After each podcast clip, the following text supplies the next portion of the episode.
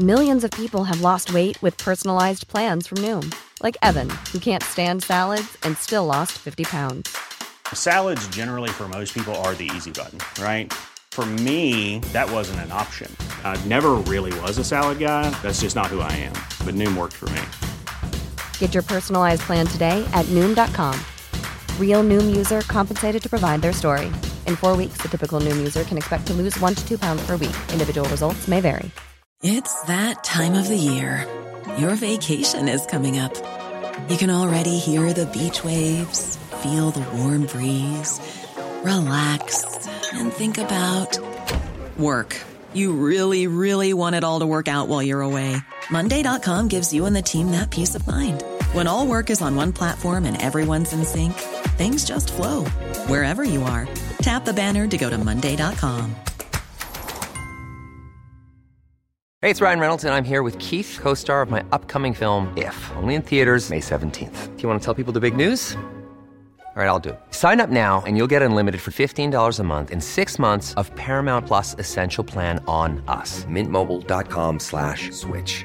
Upfront payment of $45 equivalent to $15 per month. Unlimited over 40 gigabytes per month. Face lower speeds. Videos at 480p. Active Mint customers by 531.24 get six months of Paramount Plus Essential Plan. Auto renews after six months. Offer ends May 31st, 2024. Separate Paramount Plus registration required. Terms and conditions apply if rated PG. Enjoy! Thanks. The order breakfast at the McDonald's drive thru Tell yourself you'll wait to eat it at work, but it smells way too good. So you eat it right there in the McDonald's parking lot meal. There's a meal for every morning at McDonald's. Right now, get any size iced coffee for 99 cents until 11 a.m. and pair it with your favorite breakfast sandwich or one of our tasty bakery treats. Price and participation may vary. Ba da ba ba ba. McDonald's. I'm loving it.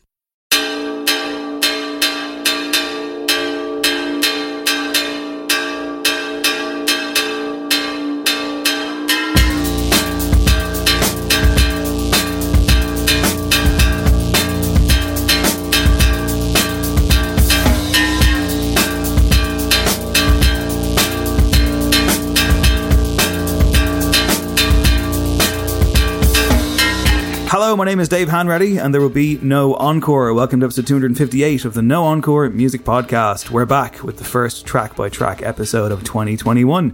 If you're unfamiliar with this format, it's fairly straightforward. We're in conversation with an artist about their album, we go through every song on the album, and we see where the conversation leads as we go. As ever, I'm more interested in the personal details rather than the technical, though you'll get some of those too.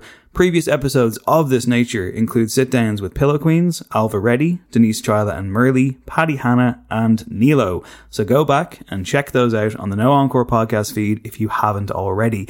They were conducted in September and October of 2020 and four of those five are up for the RTE Choice Music Prize next week. Uh, not saying that we had anything to do with that, but who knows. Uh, this time around, as I say, we are here to discuss an album from 2021, an album by the name of Last Animals, which landed on Friday, February the 19th. It is the debut long player offering from Dublin singer-songwriter Aaron Smith, who trades under the name of A. Smith. The reviews have been strong, and rightly so. You can tell that Aaron put a great deal of work and personal life experience into this particular project. It is an album that has actually been finished and ready to go since the beginning of 2020, but with the way the world turned, is only reaching us now. It is unquestionably a difficult time for musicians and artists of all disciplines releasing handcrafted work into a world that is so hermetically sealed, you wonder if anybody is paying attention at all. Last Animals is very much worth your time though, and I hope this interview is too. Aaron has an interesting musical history of his own. It wasn't always this direction, this particular guy's. He formerly fronted a band by the name of Van Music, a radio friendly outfit that looked like it was well on its way to making a mark on the Irish music scene, when suddenly it just quietly faded away. You'll hear why that happened and why the experience led Aaron to quit music altogether for a time before making the decision to do his own thing. We talk about releasing a debut album at the age of 40 and why I find that to be a particularly interesting and inspiring hook. We talk about his relationship with his fiancée, a filmmaker by the name of Rachel Carey, and what it's like for two creative people to be working on their most personal projects at a time, side by side, when they can't stand in front of an audience and properly share it with them afterwards. We talk about making a determined, independent statement and the hopes that people will indeed tune in. We talk about some notable people who have tuned in thus far, including Badly Drawn Boy and Robert Carlyle, who appear to be fairly strident fans of Aaron's work. All this and a lot more on this episode. I like Aaron. I think he's good company, and I feel for him in that there's an unavoidable sense of anticlimax to anybody putting out any kind of personal project right now. But I do applaud him for seeing it through, and I'm glad he took the time to take us through the album in this fashion. Before we go further, time for my usual Patreon plug.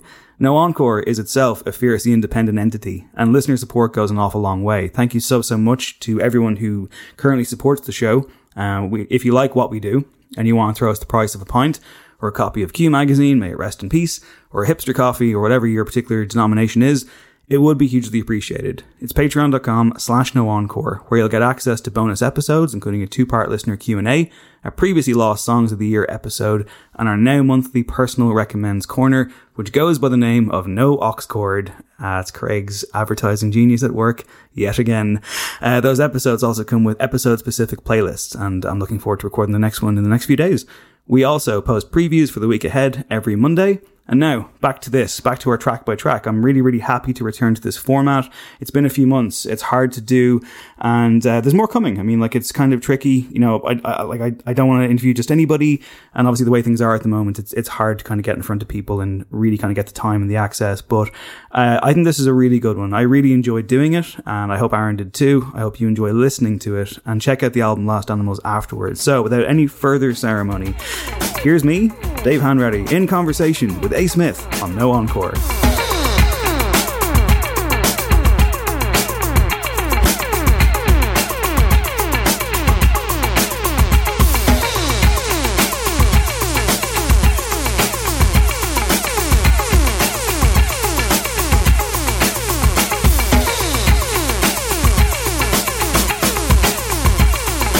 Delighted to be joined on No Encore for our first track by track of 2021. Hopefully, the first of many. We'll see how we go. It is the wonderful A. Smith. How's it going, man? Hey, Dave. How's it going? Thank you for having me. You're very, very welcome. I was saying to you off mic that like we had you on the show a good while ago. I think it was 2018, possibly. It was 2018. and this feels kind of full circle. I mean, this feels Yeah. like a good kind of one to do. It's good to have you on. It's a 10 track album, so of course, the key to my heart immediately, Yeah, you yeah. know, it's wonderful. uh, the album is of course called Last Animals. It is out now. And yeah, so as, uh, as I explained in my, in my usually labored intro, we go track by track on this. We're going to play some snippets of audio from each song and then we'll talk about each track and kind of just have some jumping off points about conversation and see how they go. So Yeah. let's kick it off with the first track.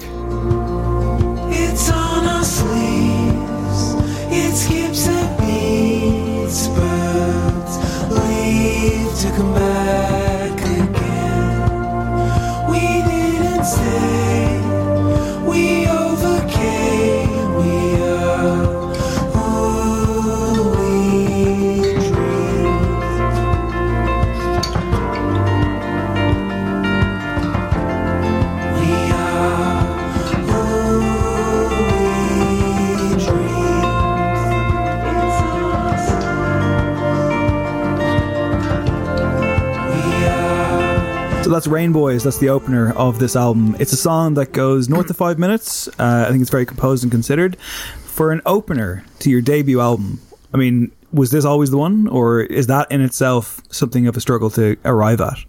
Um, I think when when I mean it was nine and a half minutes long Initially, initially. okay, Um, so yeah, there was a lot of cutting and cutting and even more cutting. um, I I always felt that it would that it would be an album opener. Um, it was yeah, it was one of the first songs that when when I was writing it and when like initially writing it and tracking it at home in my studio, it kind of felt like okay, this feels like the first song of the record. I mean, I write a lot. I write every day. I record every day, but I guess when you're working towards making a record or you have an idea, I'm going to make a record and I'm going to do it soon or I'm going to start it soon, you don't really know where to begin. You know, I, I guess you're recording all the time and you're writing, so maybe you start, you know, months or years, you know, previous. But that felt definitely felt like it was going to be the the opener to the record, and I'd no idea what the record was going to sound like. I mean, something I've read in the reviews that I've seen of this, and just kind of, I guess, the feeling myself is like the phrase kind of slow burn has been in there quite a bit. Um, is that in it? Like, do you think that's a fair descriptor, or is that kind of one of those ones where I think, like, depending on your discipline for music in general, Yeah. the phrase slow burn could either be like, "Oh, fucking unreal, I love Yeah. that," or you might be like, "Oh no, man, I'm I need immediacy." But I, I don't think this is a very immediate album, I and I think that like helps it. But it's not like you know two FM, uh, you know, Oh yeah, three in the It's afternoon. not. So like Um, that in and of itself, I mean, because like because your style has kind of changed. I mean, the first time Yeah. I heard you put out a single at all, I think it was Into the Darkness, Yeah. and that was very kind of power poppy, bit of synth, um, which is not quite the complexion on this one. So how did you Yeah. arrive even at a, a general template for this one? for Rainbows or for the record itself? Yeah, because I I think the song is fairly reflective of the of record. the record. It's kind of like going back to Into the Darkness. That was from I recorded initially recorded 19 songs in Westland Studios, and Darkness was part of that collection, and that was supposed to be a record, and it just didn't. It didn't happen for you know one reason or another. But we start putting singles out. I started to work with Darren Nolan, um, Astacalpa, start working with him, and we decided we'd do Darkness first as a, I suppose, an introduction really between the two of us working together, and we put that out, and then instead of it, it was too soon to do a record. There was so many songs, and there wasn't really a cohesive thread. So a lot of that kind of poppiness, uh, like was kind of weed, not weed, actually weeded out. That's probably the best thing. We kind of weeded it out over a period of time.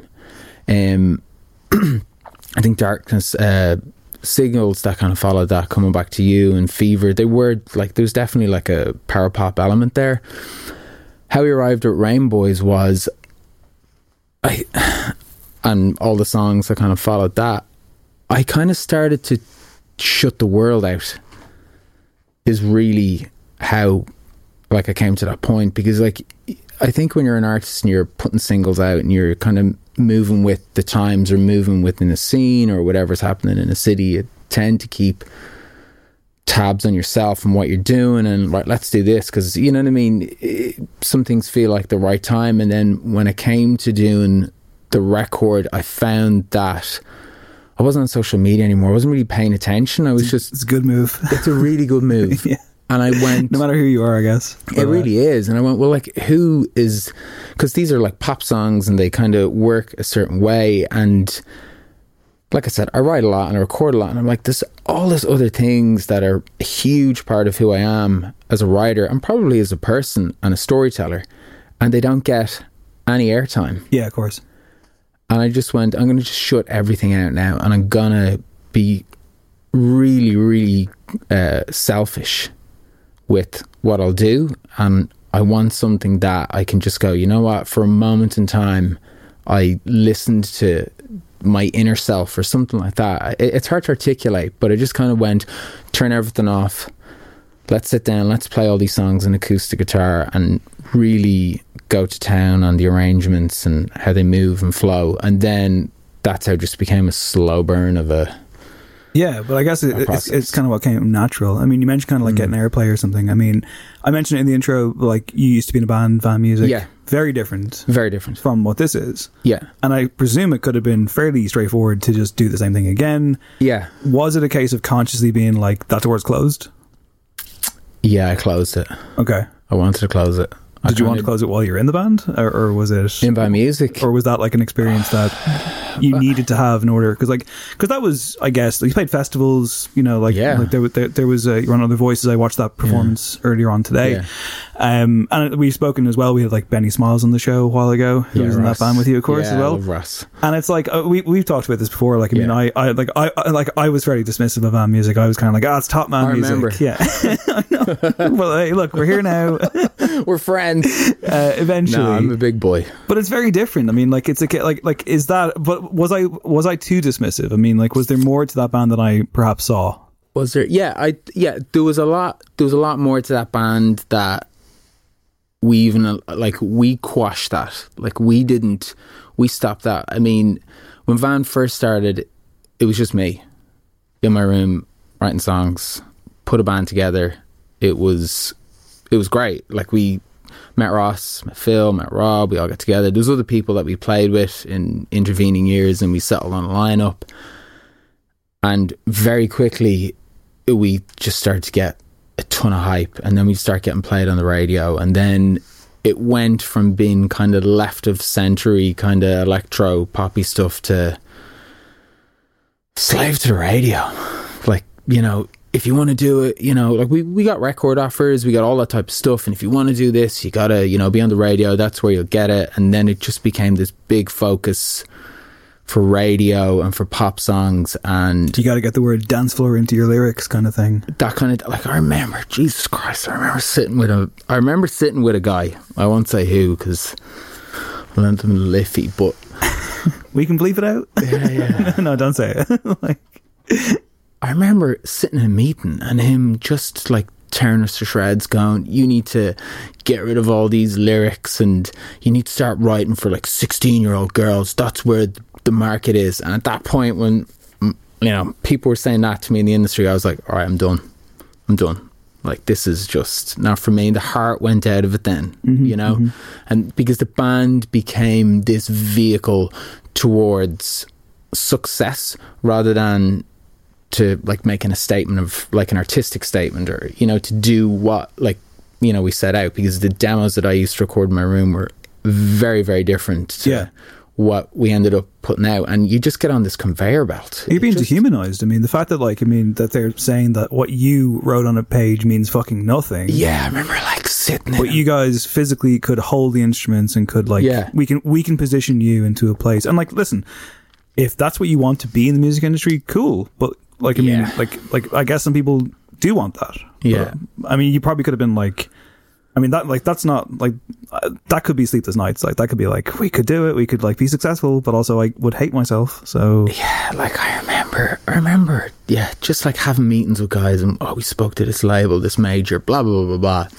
And this is what they want. They want it to be more like this. You need to write more like you know we're going to get you to write with songwriters and we're going to get guys in who are going to teach you how to write songs. And I remember going the absolute chops on this guy.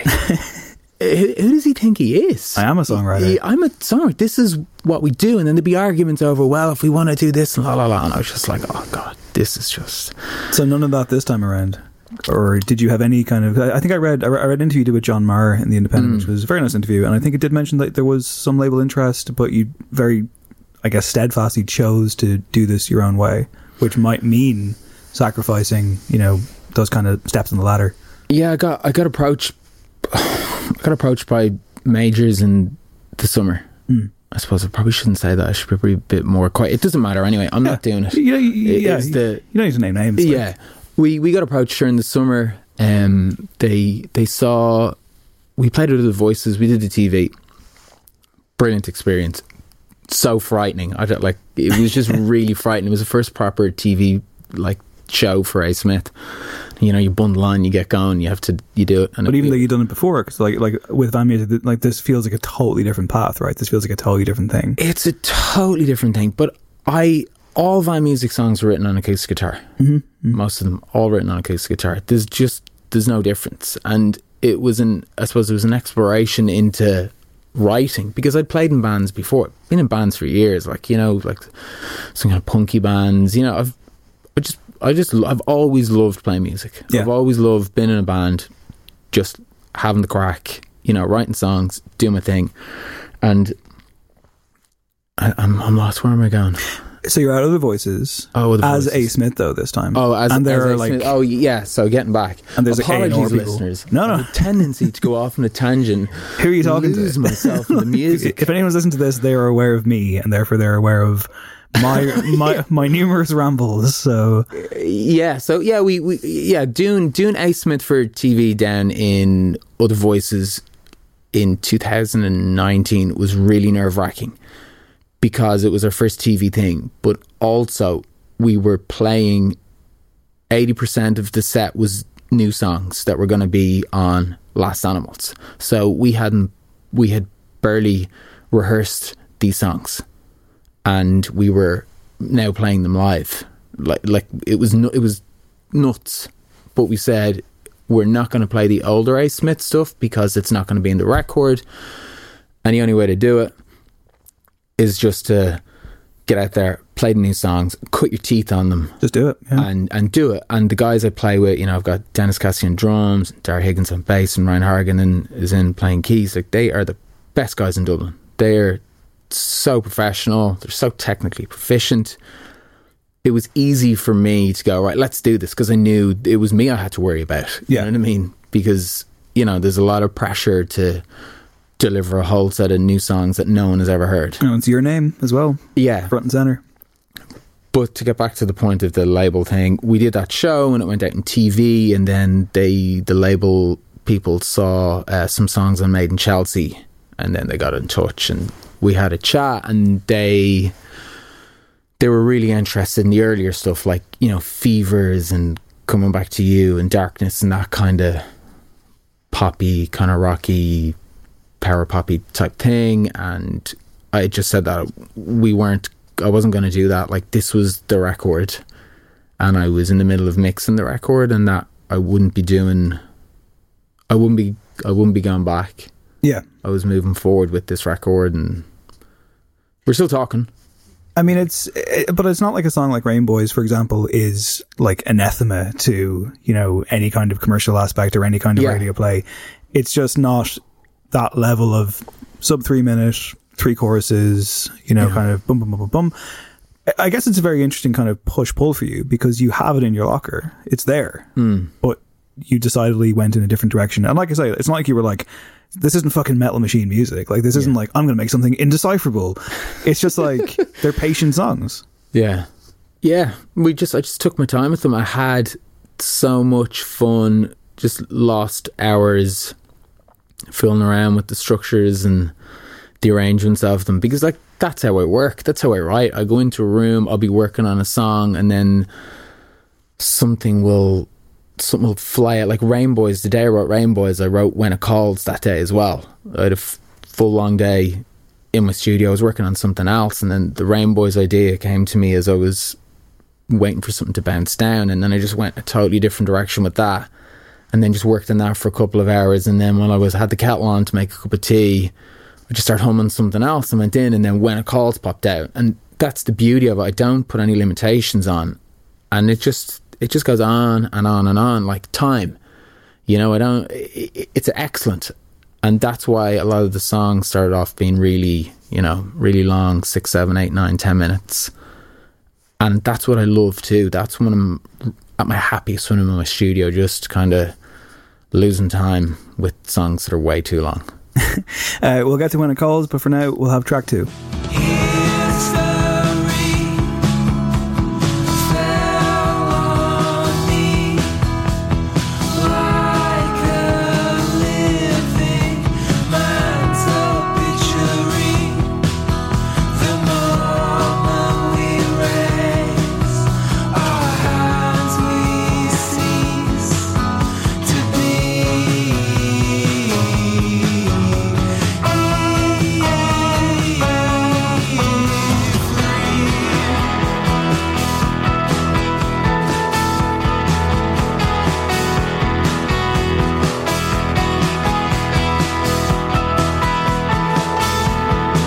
That song is track two. It's called Yeah You Said, which I guess is appropriate for all this off mic chatter we're indulging Yeah. in. Um, it's not like we're hiding the good stuff or anything No. for you listener, don't worry. You're getting the whole love. You're getting everything. Um, how do you feel about comparisons? Because I mean, like, I hear a bit of Bono in this, a bit of U2, the good U2, The good U2. and I hear, I read, like, I mean, so hang on, if I have this right, uh, in the Sunday Times Culture review of the record, Yeah. you were compared to a few people, including Ryan Adams, which is like, I thought we would have done away with that one by now. Like, I mean, but there you go, compared to a terrible human being. Uh, I guess. compared to a terrible human. Like yeah, yeah. that's a weird one because especially when you're like, huh, man, uh, comparisons I, I think are always an interesting thing for any musician to to kind of have to reckon with because Yeah. I'm the one throwing out the comparison. I'm never on the receiving end of it. Like I'm not told, oh Dave, you sound like Joe Rogan. Thankfully, I take his, I would take his money though. Um, but I mean, like it's it's that weird thing of like. You know, like you know, they're a necessary evil, I guess, for people. It, it it might make someone be like, "Oh, cool, I like maybe not Ryan Adams, but like, you know, I like this. I'll I'll give think, it a go." Yeah. Comparisons help people make sense of something that they don't know or understand. It's like it's a it's an invitation into experiencing something. Yeah, I think whether or not you like used to grind my gears some of the uh, comparisons, but honestly, I I don't care. I don't What was care the anymore. most the most grindiest? I used to get Bono. I used. To I get just said that. I know. Yeah, yeah I'm sorry. Actually, but I'm untriggered. Okay, that's good. I'm untriggered. I mean, yeah, I saw the Ryan Adams thing, and yeah, you know, that person listened to it, and you know, Steve Cummins listened to it. Thanks, And- Steve. Thanks, Steve. It's a good review. And it's a great. It's a super. It's not like he said it to trash you. Like he, he- Uh, it's clearly meant in no. a. It's clearly meant in a. In a like, that's that's what Steve thought, Yeah. and that's I have to be okay with that. It's it's said and it's out there. I can't, you can't chase everything down. You're not you're not in control of your well. You are in control of your own image to I say for most of an extent. But Yeah. people say different things about what you might do or what you might say, what you might look like, what you might sound like, and that's just part of it. Well, I guess on that, I mean, if it's like, I hope this is an okay subject to broach because, like, I, I like I said, I read the John Meagher interview and I was getting towards the end of it, and I'm, I'm not gonna lie, man, my jaw hit the floor when he was like, at the age of forty, I was like, what? I would have given you thirty for a start, and I say this, I say this as a 36 year old who I'm like. I think I'm doing okay with my twice a day moisturizer routine, but I'm like, Yeah. bro, drop the skincare routine. like, I was like, wow. And then to me, I'm like, well, that's a, that's a hell of a story. I think releasing your debut solo album at the age of 40, I'm like, that's like, Hmm. that's great. Like, it makes me fucking feel good. like, no, it makes me feel good as well. Again, I think there's like, yeah, you know, get held back with whatever you want to hold you back. There's nothing holding me back in my life at all. I'm gonna do what I want to do, what I've always done, and that's just the has it always been like that though? Um, Did you hit a point where you were like, fuck the barriers? Like, what am I doing? Yeah, I mean, like I suppose, like Van, Mu- like just getting back to Van, just because Sure. that, that's Yeah, like, I don't wanna- That felt like a great barrier because it was like, oh, I don't do this anymore, and then I went, you know what, I'm done. Yeah. I just didn't want to do it. You were fully done. yeah, I, I just didn't want to do it anymore, and I love the guys. You know what I mean? And when we meet up from time to time, we have great fun, and it's always a good laugh. Yeah. it's always a good laugh. But I just didn't want to do it anymore, and I just said, right, that's it. I'm gonna not do this. And people at different things, whether it's age or looks or whatever, or how they feel or whatever, it holds people back. Sorry, it's not that you know, like there are some things that hold people back. That's fair enough. Yeah. you just have to make a decision with. And that that was another thing, you know, um, about why did you decide to, you know, do a record a certain way? I just want why do I just want to do what I want to do. Mm-hmm. You know, I want to get off whatever it is. You know, people expect musicians to do, or you know, you have to like it comes back to, well, you've got to try and get on the radio, and you got to try and get a booking agent. You know, people are like, oh, you know, you got to try to get a publisher, and you got to do all this. stuff. Gotta get like, on TikTok, bro. like all that kind of stuff. yeah. this, and it's like, you know what? I don't have to do anything. All I want to do is write songs. Yeah. And that's all I've ever done. And you come to realization that that's what makes me really, really happy. Right. Is writing songs and putting records out. And I will be doing this when I'm 60. Yeah, yeah. That's just not like I know, I know I'll be doing that because I've been doing it all my life. Yeah, I mean, the reason I bring it up is not to be like, oh my God, you're 40. It's me, because it's me being like, I'm currently going through, and I said this to Adam like beforehand. I was like, I think I might be having a midlife crisis. I mean, I think I'm like, I'm in this mode now where I don't have a nine to five, I don't have a partner, and I'm just, and, I, and, I, and I'm feeling like I'm fucking done. I'm like, I'm done. I'm, I, I'm like, But you're not done. but I feel like I'm done. And I feel like I'm never going to write that book, you know, and no one cares what I have to say. And, you know, yes, there are people who listen to this show and that's great. And I don't mean to diminish that whatsoever, but I'm like, we're not fucking Blindboy podcast big, you know, and then I'm like, and, and I'm like, what am I doing? But I'm, but then I'm just like, unfortunately that energy has now kind of coalesced to such a degree that like, and it's just your standard also like, you know, depression, anxiety comes in mm. waves. I was doing okay and now I'm crashing. Even today, like, you know, coming out to do this interview, I was like, oh god, but I'm, I'm, I'm, but I'm enjoying this. This is good. But it's like, but honestly, like when I saw, like when I saw that, and I was like, I was like, because chap's forty. First of all, it doesn't fucking look it. Second of all, I was like putting out a debut album at that age. I'm like, that's amazing because I'm like, I want to write a book. I don't know if I ever will, but I'm like, ah, you know, like it would have been. Like, why didn't I do it ten years ago? And I'm like, and like forty isn't old, sixty isn't old, but but yet. I just feel like all these drills going down into my brain being like, you've missed your chance. Yeah, but that that's that's like there's one thing I'll just roll back on. You said, you know, you're not Blindboy podcast big. But Blindboy does his thing, and that Blindboy is blind by bit. I, I- don't know how many followers he has. I see him stuff from time to time on Twitter, and it comes up, and you know it's there, and he corners that part of I don't know the Twitter sphere or the whatever it is, and that's his. But you shouldn't you shouldn't compare yourself. You shouldn't compare your podcast to his because his thing is just something it's something different and it's its own entity. And I think what happens why people I think and I'm I'm not judging anybody, but I think why people sometimes don't get past and maybe it's why it took me so long to do a record. You're on that train of well, if, if I do this, then I'll get this thing where they don't really figure out what they should be doing themselves. And when you do that and you accept, this is what I'm going to do, it might take five years or 10 years to be the biggest thing, or maybe it won't. What am I going to learn along the way? Then things start moving. You know, things just move. You kind of unblock the block or whatever. Yeah, I mean, it's not that I, I want to be like the most successful person in the world, but it's just like I think the markers of success have changed and are just so different. And the fact as well, I, I agree with you. The comparison thing is is, is death, but you kind of can't help it. Like you're always like, oh, that person looks like they got their shit figured out. They probably don't, but like you feel like they do. Um, I, I mentioned books there as well. Um, this song is inspired by a book, right? Uh, 1984. By George Orwell. Yeah. I wanted to ask you, is that your favorite book, or do you have a favorite book, or books even? Like how much of your? I used to fucking love books, man, and I've become so bad at reading them. I I love books. I mean, um, yeah, I read all the time. 1984 frightened the life out of me. I read it once, and that was enough. I read it once and I was like, "Oh, this is the world now."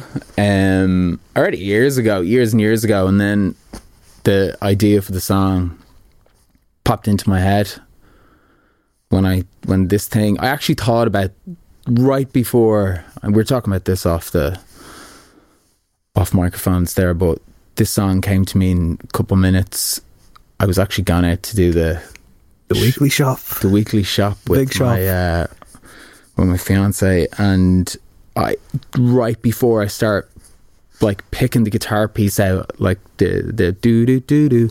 I actually thought of that book, and maybe I'd read something in the news that day. Maybe Donald Trump had done something that had frightened the life out of me, and I thought about that book, and all of a sudden the songs start coming, and then I just start write. I just start writing lyrics, and they kind of just referenced that book and how I felt when I read that book, um, and that's how that song kind of came to be inside of three minutes. The bones of it. I mean, Yeah, obviously, yeah. it took a lot of work. We had to figure out what went where. It's formless for the most part. We'll take a listen to the third track now because there's a there's kind of a motif in this track and the next one that I kind of want to highlight. So.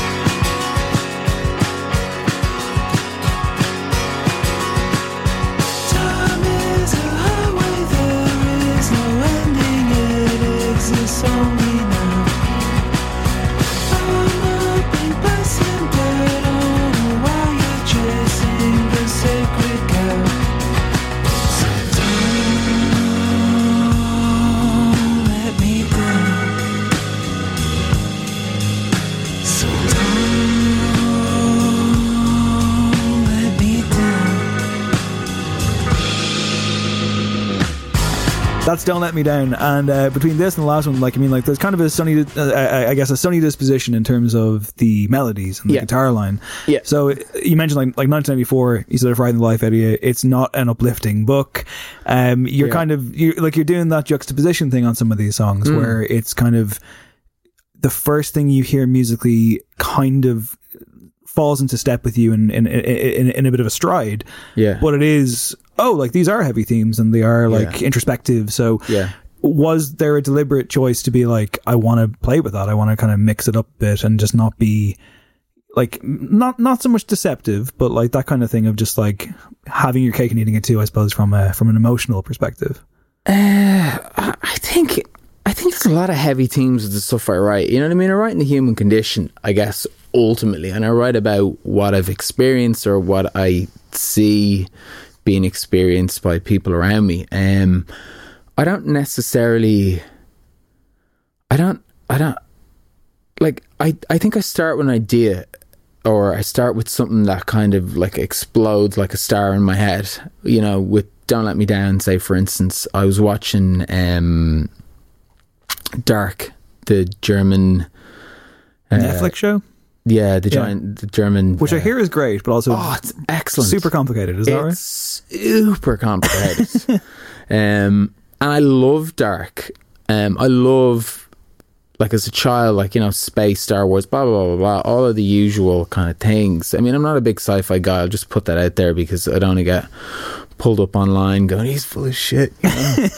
but I just love the idea of space and I love the idea of time travel and all that kind of mad stuff. And when I started uh, again, it all comes back to I'll be in my studio a lot. I'll be working on music and I'll record bits of music then, blah blah blah. And then one day I'll have this idea for something. And I was watching Dark and kind of themes about you know they hop they travel through time and parallel universes and all the rest. And then I just start thinking about that little guitar thing I had. And I was like, oh, I could write a song about this. And it, then I just start writing, and I'm writing about kind of nearly me or humanity now and the guy in the future. You know what I mean? And I thought about me going, all right, Aaron, don't do anything silly now that's going to make life tough in the parallel universe Yeah. for me who's like, I don't know, 65. You know, I know this is totally crazy. But you know, when you This got time in your hands and you're sitting around your studio, you're going, I wonder what's happening in the future. You know, you're just it's kind of butterfly killing- effect stuff, is it? Like it's that kind of thing of like, oh, this tiny action idea right now could change everything, but Hmm. I don't quite realize it. Um, like there's an anxiety to this song. There's anxiety about time, Yeah, and that kind of comes across as well. I, Hmm. I, I think in that way the guitar line's quite smart because it's it's a bit tricksome. You know, it's a bit kind Yeah. of like it's busy, and then it's like. Yeah, there's like like it, it's like it, it's it's I guess ascending like like there's an elevation to it, which. Yeah. is almost kind of like a rocket to the moon type thing. yeah. Um, but yeah, but I didn't. I don't know. Like, like it's. I love sci-fi as well, but I didn't quite like. Like, I didn't take a downbeat thing from this. Not that I'm saying that that's what you're saying, but like it's. No. But I guess to kind of like try and apply that heaviness, and I guess like I, like, I, I kind of. I was struck by the idea of, especially with the fact that you're releasing this album now. Hmm. It was recorded a while ago. You've been sitting on it for a while. Yeah. I guess a lot of people like for for a lot of musicians right now, like releasing anything now is there's an unavoidable sense of anticlimax given the way the world is. Yeah. But I wonder if whether it's this song or whether it's the album at all, is it a case of trying to kind of claim some ownership over the situation, whatever that may mean? Yeah, like I think I would have uh, like I do have like I suppose there's there's two sides to it. I do have a certain I, I have a lot of anxiety about the world. Like uh, you know, just about oh Jesus, what are we doing? You know, you look at the destructions of you know the oceans, the forests. You got crazy right wing governments. You know, people are getting lied to left, right, and center. You know, racism is really picking up in this country again, big time over the last few months. You know, that fills me with dread, and it's dread for me, but it's also dread for my friends and family, uh, people around me, dread for good people. You know, so it's really, really hard not to, you know, personally, I find it really hard not to be affected by that. It just, Yeah. it's ev- it's fucking everywhere. Pardon my French. It's just everywhere. Oh, you can It's curse, work, work away. unavoidable. and then the flip side, I've got this. Just, I just think I've got this. Never say die. I've got this. You know, like we'll make it. I don't know what it is. I've got this little pilot light that just goes, just keep going, keep trucking, be the best person you can. Try and influence people in the right way without ramming your point of view down their throat. Yeah, and I, I'll, I'll stop you there, and I will say that like I don't think that these songs are didactic. Like they're not mm. preachy. I think that that the, the tension is in there. Like I can hear it, and I agree with what you're saying. Unfortunately, I wish I didn't. I wish I was like, well, everything's great. What are you talking about? like it ain't. no, it's shit. Uh, but no, it's just like like it's it's it's a it's it's, a, it's it, like it goes without saying that it's a scary fucked up time. But also, it is the thing of like, yeah, it's like Jesus, like it's hard enough for this generation, let alone the ones coming after this. Yeah. Like what is happening to the world? They're huge questions, and I think, I think the fact that you don't stand up there in a pulpit is the smart move. I think that like these anxieties come across in the songs, but I never felt like you were yelling at me or, No, or God, lecturing no. me, Like- and I'm I'm glad of that. no, I, I just wouldn't. I mean, I think it's I think it's an I think it's an artist's job to observe and talk about things, but not necessarily. I think some songs need you you do need you know some songs work and some artists are really good at uh, you know getting their points across. But I think ultimately you have to just observe and write about maybe how you feel about a certain thing and then move on to the next thing. That's how I feel about art, you know. Uh, and it, I don't think it's my job to do it. I just write about it because I'm interested in writing and I like to write and I like to record and I like to put music out. Yeah. And I guess it's just my little part of the world or the universe. And I'm just, this is what I observe and this is what I saw. And hopefully we can just steer the ship in the right way. It's funny because, like, I mean, I think musicians, however well intentioned or however super talented or whatever, are always on that precipice in some ways. Yeah. I remember, like, uh, years ago, like, I, I don't know if I heard it or if my friend told me, but there was like, because you know, like your standard like local musician who thinks he's the fucking god of music, and you get a few of those in every town. Jeez, I hope you're not going to talk about Van Music here. no, I'm not. In fairness, like Keith Kent, you're bringing it up more than I am. So, like, Pardon me? I, I, I- like, I, I had this thing of like being like, I'm not gonna, I'm not gonna bombard him with van music stuff, and I'm like, you keep bringing it up. Like, it's, it's, it's like, like I, I, I feel like I'm gonna be as respectful as I can be, and I think we've covered the van music thing fairly strongly. But by all means, what I was gonna say was, I know that like there's some people like that you encounter in life where you're like, oh man, like you think the fucking sun just shines out of your brain and it's like they're usually like in shit cover bands or whatever. And i remember this one guy in Drogheda and he said like um uh, for me uh i choose to protest through song. And it's like that's like a fair enough sentiment but i think voicing it out loud that way is just so clumsy.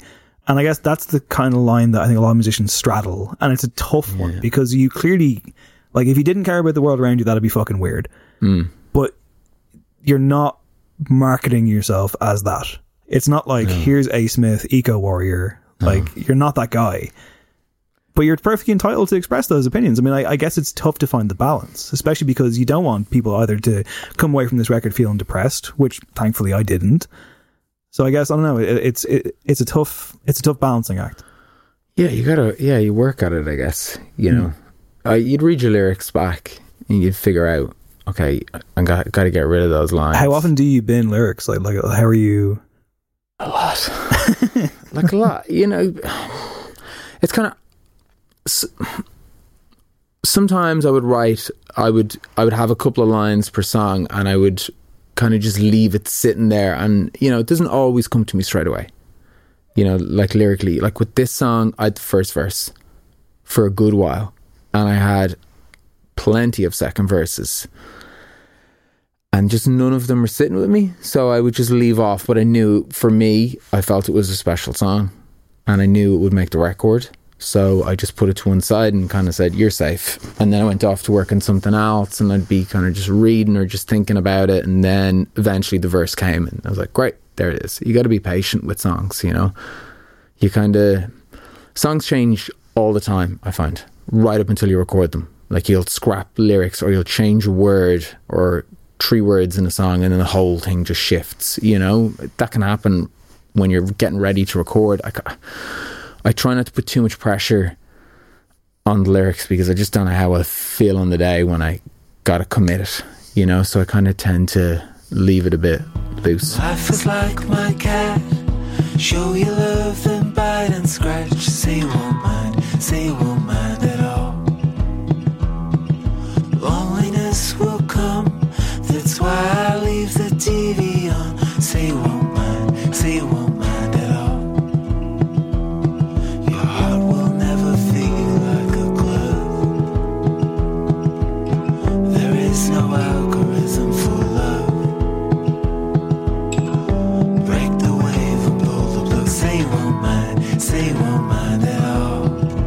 That's track four. It's Say You Won't Mind. Uh, scratches on the guitar. Is that a pleasure to record or is that a nightmare to get just right? that was a nightmare to try and get rid of Get rid of. we, we there, it's real scratchy in the it's real scratchy in the kind of the the middle eighth Yeah, I figured that like that was a flourish. I figured that was like a very deliberate stylistic choice. that's just my playing.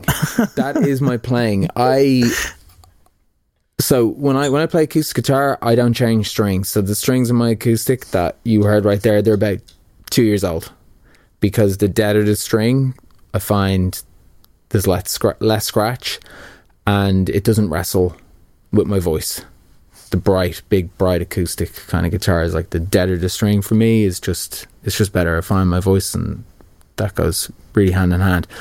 But my God, they I don't know what it was in that moment in time when we recorded the guitars for Say Won't Mind. It was just every time I even looked at my guitar, I went crink. Wow, I was so sure that it was because it's it's most apparent on this song more than any other. Yeah, I mean, we I like it. Like it's, I, I I enjoyed it. I was like, that's a Oh, cool. great. Yeah, I that, think that, you're the first one. but it's good. like, and the, and again, the fact that it's not over labored, I was like, fair enough. But then you're also like, but I guess it's a trope. I mean, I wonder, like, it, like, is, so it's something that you you would prefer to avoid. You like, you wouldn't want that on there. You know what, right? Is it a cliche? The scratch, the guitar scratch. I didn't notice it until uh, Dara Higgins, who plays bass, when we start getting the mixes back, he said to me, "Oh, you know, I love Say Won't Mind, but you need to go back and you need to take a look at the middle eight because the scratches are." Taking my head off, and I went, "What scratches?"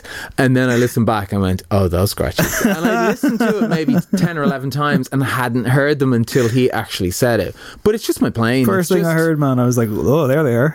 There they are. Look at this and guy. Look at this guy showing off, huh? yeah, no, that's not that's not showing up. I mean, we should just rewind, and I can wax lyrical about how hard it is, you know, to do that. It took I mean, me- it's a technical thing, you know. days. We ran over budget. But I, I swore I would get it. There's a lyric here. We heard it. Uh, there's no algorithm for love. Yeah. But uh, but you've cracked it, mate. You mentioned it already. You're engaged to a filmmaker, no less. Uh. I wanted to ask, um, Yeah, yeah. what are lockdown movie nights like in the A. Smith household? Every night. Oh, man, I am I know. watching a disgraceful amount of films. So, but but I but I assume you know we got a musician in one corner, we got a filmmaker in the other. Is it Art House Central or what's the story? it's it's a great mix of it's a great mix of everything. Um, whether it's trash TV or you know, like what do we watch? Oh my god, we watched this thing the other night. I actually had a conversation with somebody about this today. the mystery at Cecil Hotel. So everyone's talking about this. It's It a is. Netflix thing. Okay, I- I never trash anyone's art or anything like that. I think everything has value, but Sounds like you're about to trash someone's art, man. but stop the lights. I got I got we got midway through episode three. I had to turn it off. It is. This is a true crime thing, and I know it's not even true crime.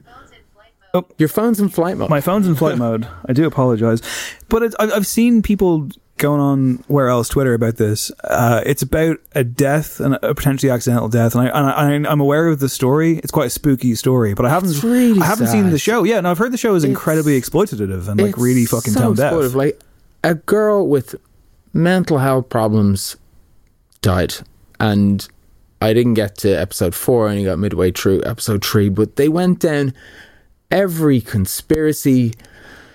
You know, they were, oh, you know, she was like sexually assaulted and blah, blah, blah, blah. And then the police came back and said, actually, no, that there was, you know, we didn't find anything in the autopsy. Like everything. Like they ran her through the, you know, at one point there's a journalist in it, and I can't remember his name, but he said, you know, she was a 21 year old girl, you know, uh, hanging around Skid Row. Like, you know, surely she'd be doing drugs or it's something along the Yeah, lines yeah, of that. And I just went, what? A 21, 21 year old girl? Like, what about a 21 year old guy? Yeah, You know what. I mean? It's like, stra- it's like, for, like, Jesus Christ, they're tone deaf.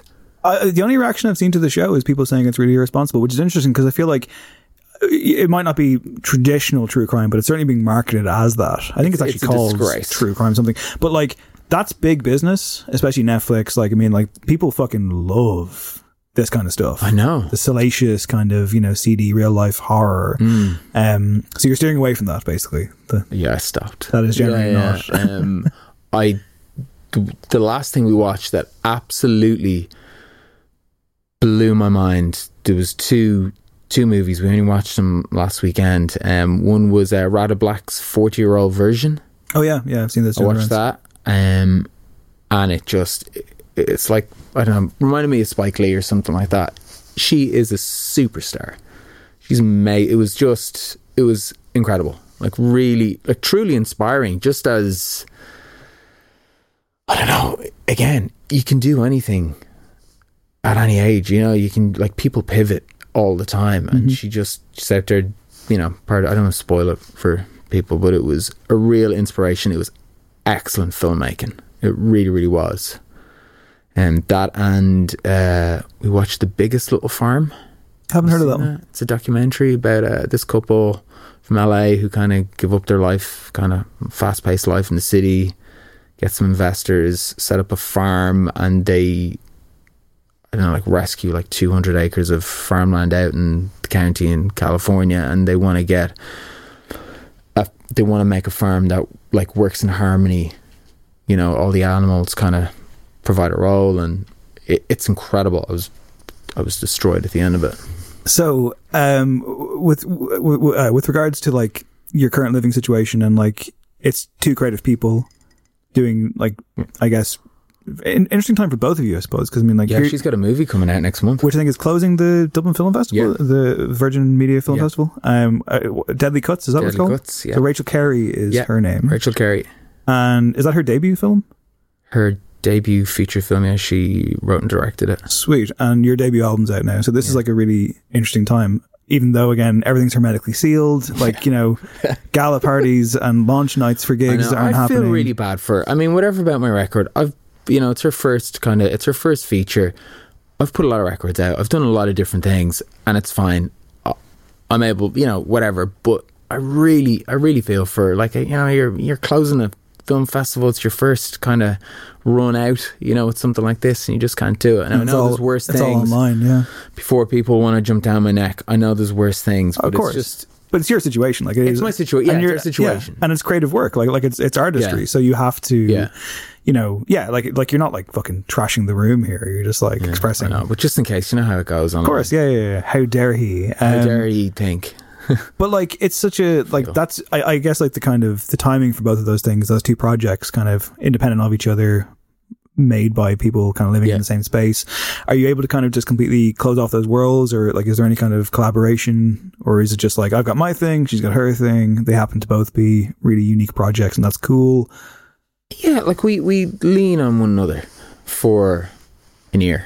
Like, what do you think of this? And like, Rachel is living with me. We're living together a long time, so she's heard every single most songs I've written, and you know she's really good. She'll come in and kind of raise an eyebrow if it's bad. Get rid of those scratches, man. Get rid of those scratches. she'll yeah, or she'll come in and go, yeah, it's really good, or you know, that's you know, and it's Maze. She's got an an excellent kind of creative ear. She just knows. As she's she's a great artist, and she's a really good kind of help for me. You know, when I'm working along. And again, with her, she'll bounce ideas off me. You know, script wise, and hey, I think should this should go, or we just we we would chat it out. We'd go for a walk in the Phoenix Park or we go for a walk around the block and kind of if there's something we're stuck on, we'll say, "Oh, yeah, I'm trying to convey this, or I'm trying to get this across," and we just kind of we'll chat and then we'll go back to what we're doing and tease it out. To horrible Netflix documentaries. You uh, you mentioned that um, Jesus, yeah. I've seen you say elsewhere that with this song in particular, uh, you wanted to kind of record something of a time capsule. Yeah, so it, it uh, when I start working on when I start working on this song, I was thinking about the film The Farthest. Oh yeah, yeah, yeah. That's cool. It's a really cool film.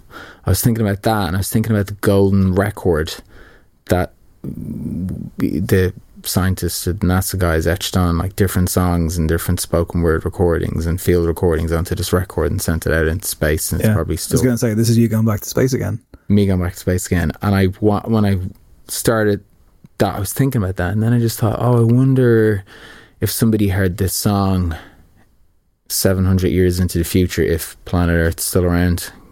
Um, Touch wood. I mean, given the current situation, I'm not sure. Let's just say hundred years. Um, you know that if someone picked up, or you know, you know, some kid picked up and said, "All right, what's this guy singing about?" It's nearly like I don't know. It's a message from me to them about what humans maybe were going through at this time, or what we did, or how we interacted, or how we felt about certain things as a species, and that was it. It was just, yeah, it was that kind of message, you know. We, we we were struggling, pal. Hope it's better. It was really hard. there was this guy called the Donald. well, less about him and more about this No. I don't. Um, We'll, I'm uh, sorry. Oh no, that's fine. We'll take the next track.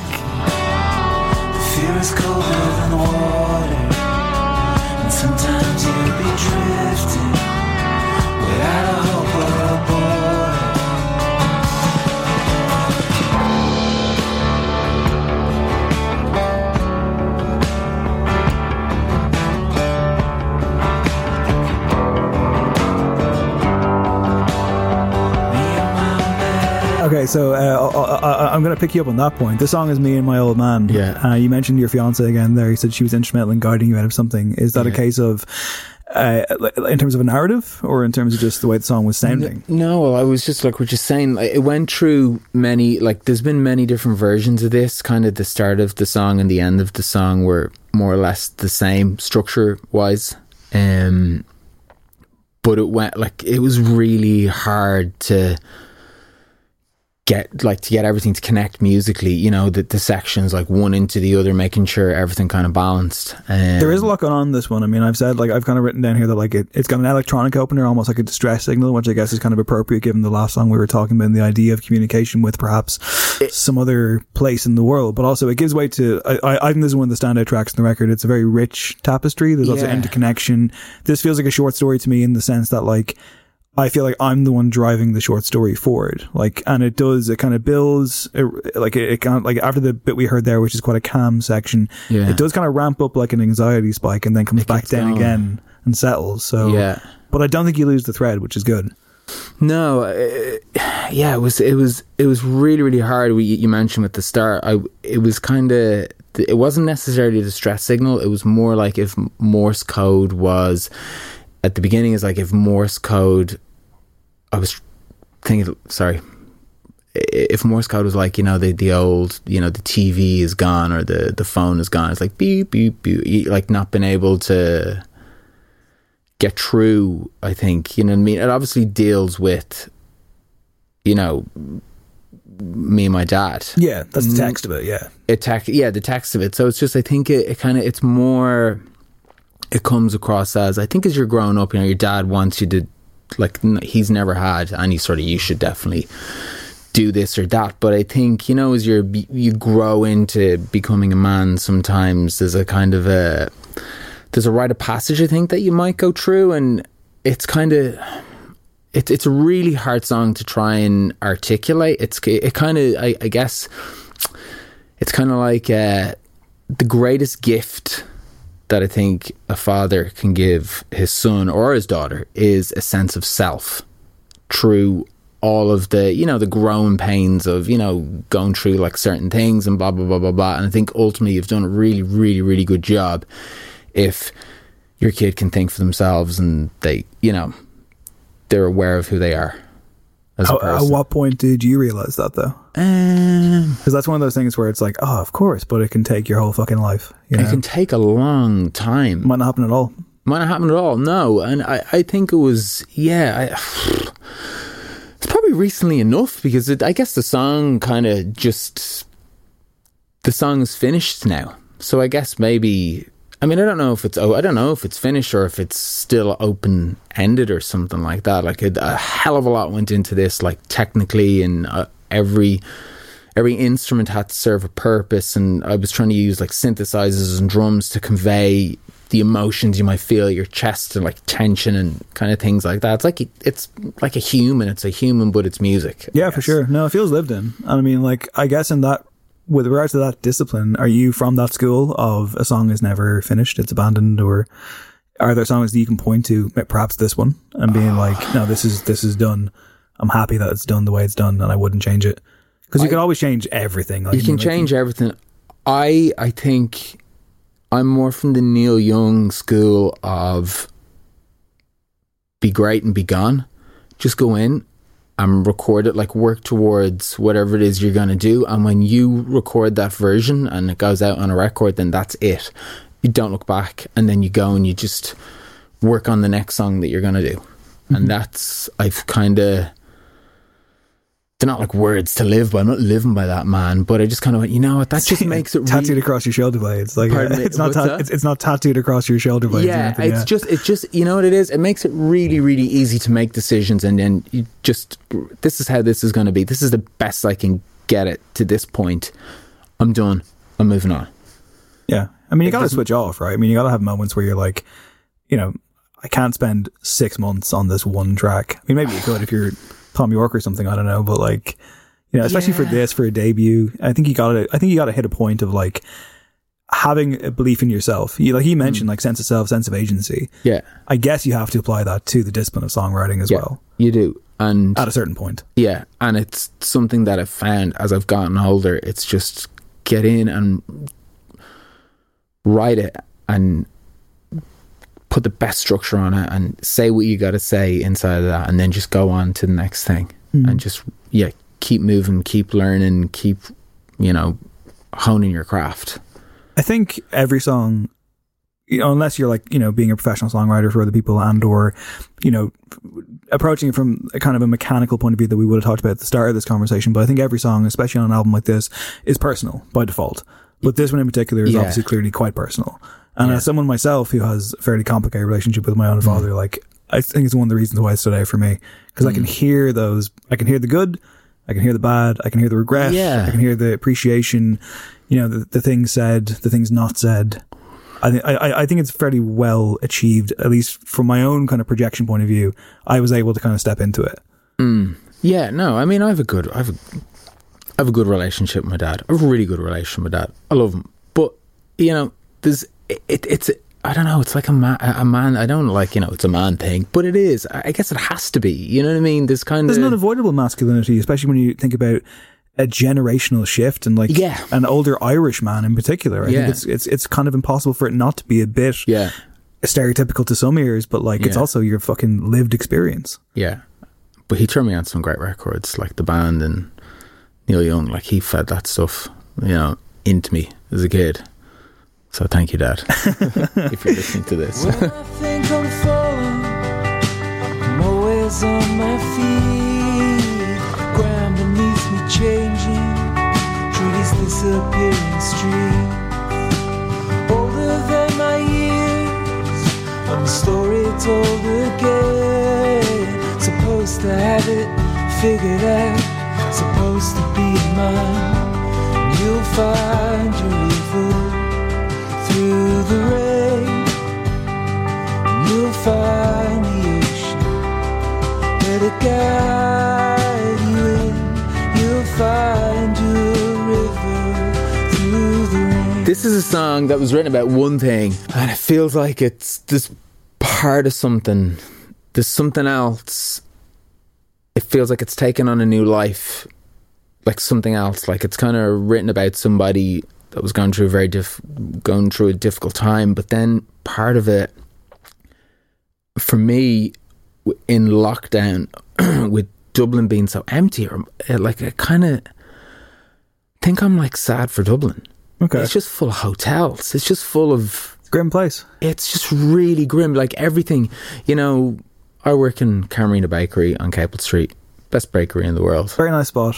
And there's a beautiful spot a couple doors up, and it's it was rezoned. It could have they could have turned it into a park, but they're turning it into a hotel. It's like a, it would have been like a small little grotto, you know, like those one like really cool city parks that you have, and you know European cities. It's just it's fucking it's gonna be a hotel. It's like Jesus Christ. This song is called River, by the way, just so you know. yeah, sorry, sorry for people that have no, come you, in. you came racing out of the box there, and I was like, I'm not going to stop him. like, go no, for it. I mean, yeah, it just breaks my heart. You know what I mean? It really does. It, it's, and I know, I know the Dublin thing has been saying about, you know, like Fontaines were going on about it and blah blah blah. blah. you live here, man. I live here. I've lived here my whole life. I've seen so many changes, but it's just really upsetting me now. Yeah. It's just really upsetting me. I've had that feeling a few times, especially because like with the way that mim- uh, movements are limited, I almost made up a new word Mm. there. Um, it's I find myself on the rare occasions that I am in like the city centre now, uh, Hmm. and they are uh, rare occasions, you know, authority figures. Don't worry, but like it's very much a case of like I'm like, oh, that wasn't there before, and it's like a little, and like Hmm. little's great, uh, like you know, like I I, I needed to live, but I mean, it's like, but there's just like I remember like when I moved out of Dublin eight and I came back pre-pandemic, and I remember like walking down a stretch of Thomas Street, and I was like, Jesus, it's changed so much. It's so gentrified now, um, and that's yeah, but that like that's a that's a conversation we could have all day long, and it would probably upset Yeah, people. So gonna- I will say I've read your press release because it's one of the perks of the job. And there's a line in that you have about this song where you said I've been leaning on uh, I've I've been leaning on myself a lot lately. Uh, and then I guess contrasting that with the lyric in this song that we heard there, you'll find your river through the rain.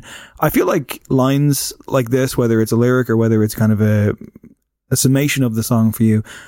These lines kind of live and die depending on how much the person saying them means them, Yeah. how they deliver them, maybe even how long it took to get them onto the page. You know, I'm I'm kind of we've talked about your lyric writing process and kind of the ruthlessness, but I mean like I think when it comes to like playing with metaphors and kind of imagery on a song such as this one, I guess sometimes you just got to spell it out, right? You've got to be direct. Yeah.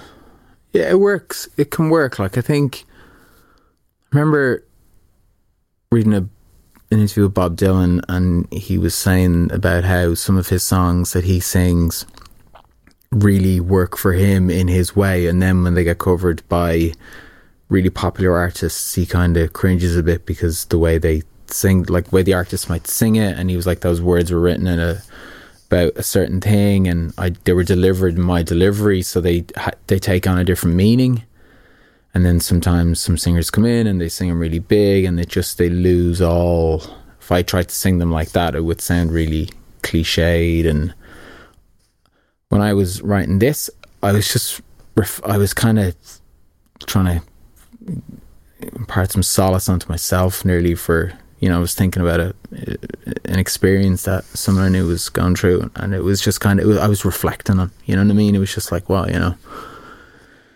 But how does it feel starting out, you know, showing empathy to another person and then it coming back to whether it's you or whether it's a city, you know, like like the idea of it, it evolving that way. Because it doesn't betray the original intention, I can't imagine, but also No. it becomes something else entirely. And I guess you have to, it's that classic thing that you hear all the time. You got to serve the song, right? You got to just got to serve the song. Yeah, you do. You, it, that that's kind of the every single song you do. Uh, you have to don't dress it up with too many bells and whistles. Don't try and you know. Well, the chorus has to come in at X amount of time. Let the song be. Let it breathe. Let it move. And that's what we did with this record.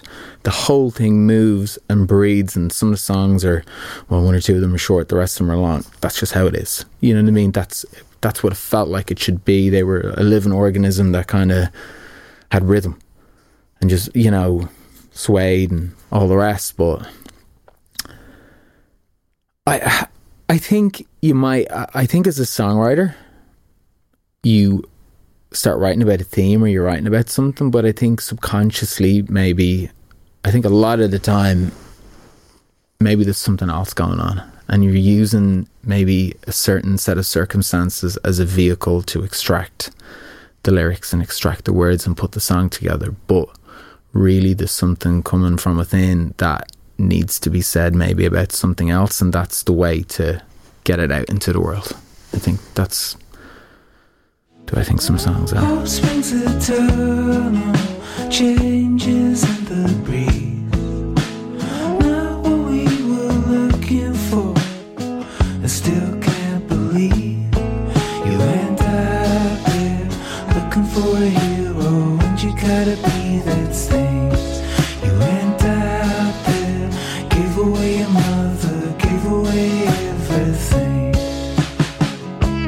That song is Hero. I should note, by the way, that Last Animals, this record, will hit vinyl at the end of April, I think is the current timeline. It's been delayed a bit because It's of Brexit. delayed. Good old Brexit, but it is coming. It is coming. No, it's it's. They're just having manufacture problems. Did. I hear limited edition? limited edition clear yellow vinyl? Delicious. And uh, for anyone who wants to get that, where can they obtain? uh, from you can get it from my website. Uh, there'll be a link on my website. Um, there's also a link through my Instagram and Twitter. Very, very good. Uh, this song, as I say, is called Hero. Uh, this one in particular has been shouted out by su- such luminaries as Robert Carlyle, the actor, and Badly Drawn Boy also Yeah. threw you some praise as well. Yeah. Um, you're not someone who chases, you know, that kind of attention, I suppose. And your own Twitter is you, like, I, I don't see you on there all the time giving out. So, like you mentioned before, the odd time. the odd time. It's very rare. That's what Twitter's for. But I mean, like, but I guess, like, as someone who we've talked about, like, how you aren't playing the game, like, that is kind of how you're playing the game is by not playing it really. It's nice, right? When you see stuff like this, I assume you respect Badly Drawn Boy, and Oh, you know, yeah. who doesn't like Robert Carlyle? So, like, when they put you on playlists and or they, you know, put you put you out there on Twitter to their followers, who of course would be into, I guess, Badly Drawn Boy. Like, I kind of I, I look to see what the reaction was from people, and it seemed like people were like, "Oh, I've never heard this before, and this Yeah. is my kind of thing." yeah, yeah. That happened organically, right? I mean, like, I don't imagine you were petitioning the lads or. No, everything. I kind of just haven't done any of that hard sell. I mean, yeah, I mean, at the beginning, I'd mail a lot of people trying to get my song on radio just because that's, That's what you do, yeah. I don't. I just don't do it. I. I don't know. I. I just don't feel it. It doesn't come natural to me. Me, me Um, neither. I'm like, fine, I'm not a musician, but like, I find that the separation of having a creative outlet, like, for example, like the podcast, Yeah. I, I hate the second part where you got to do something with it now. I'm like, why can't it just be good? And some people are brilliant at it. Some people, Oh my God. every tweet, like The some hustle. bands I know, Yeah. um, and they're brilliant at it, and their tweets are pure gold. I'm like, oh god, that's so cool. It's just not me, Yeah. and that's okay. Absolutely. That's just really okay. Even The- some people in the fucking like who are like up there. Like I- I've I've spoken to Dermot Kennedy before on the show, Mm. and he himself like he has a team obviously, but he's like I can't do the morning breakfast wacky thing. I can't Yeah, do the the, the the the cool young hip Instagram video. He's like. I'm just not that guy, and from my own interactions with him, he's not that guy. So it's yeah, like yeah, yeah, I've never, I've never met. I lovely fella, but but he's clearly like a private guy, yeah, I, which should be allowed. I mean, I love meeting people in the street, and I guess I'm probably quite outgoing and stuff like that. When I, you know, I meet people, I don't know, I just can't do it online. I, I don't. It's It doesn't come naturally. no. It so would be just false, leave it yeah. alone and write songs. Yeah. and Shouldn't that be enough though? Mm, shouldn't it be? Well, you know, I guess, you know, and and that that goes back to your thing about you know nowadays you got to be every you got to be doctor everything. Oh yeah, I mean, you have for to, any creative person. I'm sure it's the same for like uh, for your fiance. Like, I mean, like you can't just be the director of film. You got to be like the fucking ev- like every conceivable marketing aspect of it. You know, Mm. Yeah. And, and, anyone who goes into like journalism now, it's like Yeah. you can't just be a writer. You got to be Yeah. able to be a video editor. You got to be able to be an audio engineer. You got to be able to be like this, this, this, and this, and get paid fuck all to do it. It's Yeah. just it's crazy how, how how much there is there, and it's like kind of it's kind of wild but uh, get, getting back to getting back to like how did it happen we river my song river one of the songs from the record got played on bbc six and then a, a small Eng, i think they're from england small english blog. L- really liked it. The song and took a bit of a deep dive on me and wrote a, wrote some posts about oh if you like this song this song's about this. We found this guy on the radio blah blah blah blah blah. And then Badly Drawn Boy got hooked into it because they said that I'd sounded like him or they, they remind I reminded them of him. And then he reacted and he then tweeted a couple of my songs you know to his fan base and then from that a couple of other blogs got in touch, and then somehow or another, through that, Robert Carlyle heard a couple of the songs, and yeah, he likes them, and yeah, just kind of posts them, and it was yeah, it was really, it was really exciting. Yeah. it was it was really cool. It was really it was Little one of those organic kind of things. like, yeah. How does that happen? And it's completely innocuous, and it's just. It's like a good news story, you know. It just feels good, you know. It does. It feels good. No, it's nice. Like, like, and again, like, like, but it's reflective of the work. Like, it's just like I worked hard on this thing.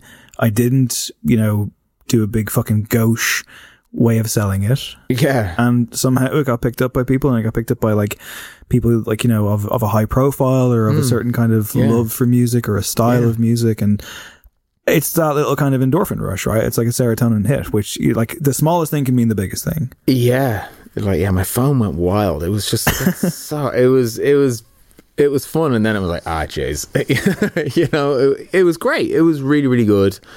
A lot of interest in loads of other different things, and other people have written about the music then because of it, and it's super. Yeah, it's, I was going to say with this song, like I mean, which has kind of been reflected in some of the other songs too. Like it, it's it's kind of one man against an overwhelming world. And I was hmm. going to actually ask about your relationship with social media, which we've kind of discussed, I guess, as well. But like, just information in general. Like I mean, I think when you came in here, we were talking about the you know fucking COVID and stuff, and we were hmm. like. It's so everything is so overwhelming. Information is so overwhelming. Everything everything has a cycle. Whether it is something like that or whether it's just like a, a funny video doing the rounds, it's so overwhelming, right? I mean, like in terms of like what we've grown up with versus now, yeah. and the ability to kind of shut off. But I guess as a creative person as well, like you can't just you can't just hide away unless you're Bon Iver type. I don't know if that is you. Um, do you, like, to an extent, how are you managing your own brain basically, like right now? On Right top of now? on top of like releasing a debut album, I mean, like there's just so much happening, and I find it so tiring. I'm so exhausted. like, Yeah, I think recently I'm getting it's starting to get to me a little. Like not been able. I think like last year when the pandemic hit, so we like I suppose a, a schedule of things, a timeline. We record the record the end of January. Took some time off. I actually went away for a couple of weeks because I was frazzled. It was six weeks of intense work before we actually set foot in the studio to do 11, 12 hour days just in the studio alone. So, and that went on solidly for two weeks. what And- studio are you in recording this? By the way, sorry. So I made we made Last Animals with a guy called Darragh Nolan, who is a producer and has his own studio And Sacred Gorey, Animals. Wexford. That's him, right? Sacred yeah, Animals, yeah, yeah. He comes up a bit on the show every now and then. I must actually talk to him. Adam, talk to him. yeah, yeah. Get Darren in. Why isn't he on the phone? Um, I'm, I made the record with Dara. I've made all all the A Smith stuff has been made with Dara. So me and Dara have got a really good working relationship. He is a super producer. He's also a really good guy to talk to.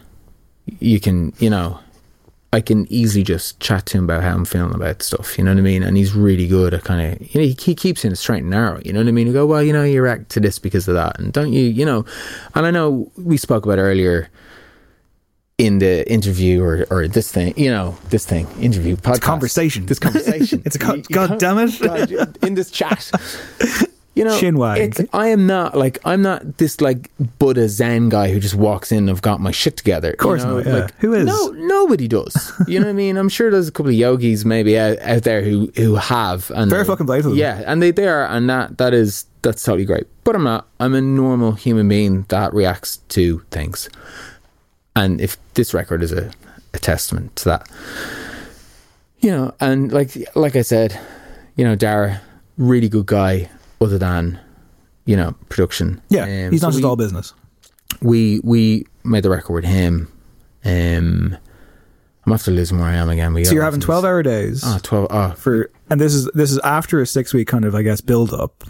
yeah, it was n- absolutely knackered. So we So once the made- record's done, you get out of here for a while. yeah, get out. We get out for a few weeks. Myself and Rachel went away, and I came back, and then I was just went straight back into my little studio, start writing again, just writing every day, and then lockdown hit, and then it was a long period. I think it was like eight or nine weeks. I wrote solidly for eight or nine weeks, right through the first two months of the pandemic, in every day, writing, recording. Didn't really feel any kind of pandemic fatigue because it's just naturally what I do when I'm. I would do it every day. You had to focus, yeah. I have a focus. And uh, uh, also a focus, I guess, that kind of lends itself to isolation. Yeah, and I'm very fortunate because I'm able to do that, and I it's all I've. It's basically all of what I do, so it just hasn't didn't really bite in. Next couple of months, you know, you're getting the record finished, and I think it was around we were supposed to put the record out in October last year, and I started to feel the pandemic at that point because there was no gigs. We were trying to book gigs, and it was just you know you're not able to see your friends, and again, you know, you talked about Bon Iver thing about you know being isolated and been away, and you're kind of working, but you have to live. Like Yeah. you, you know, I'm not a I'm not a musician and then a human. I'm yeah, a yeah. human. But there also has to be a third act to that kind of thing, which is in and of itself by default a social thing. And that's gone. it's gone. It's completely gone, and it's not coming back. You know, even last week, I, I had a tough week last week.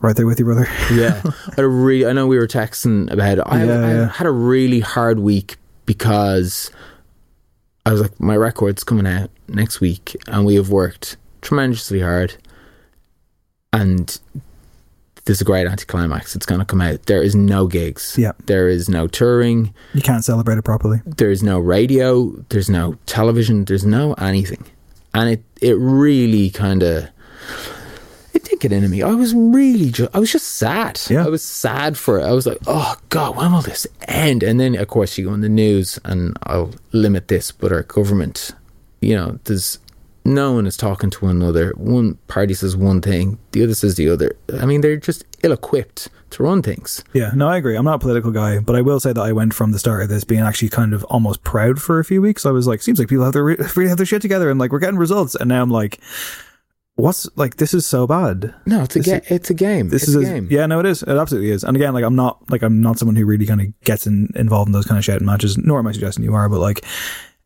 there's not a lot of reason to feel like we're going in any kind of right direction. And I guess especially for for creative people in the arts. And like again, like we know, uh, and there's no way I'm sitting here like none of us are saying like this is more important than people lo- losing their lives or ill health. It, it absolutely Mm. Not. is not, of course.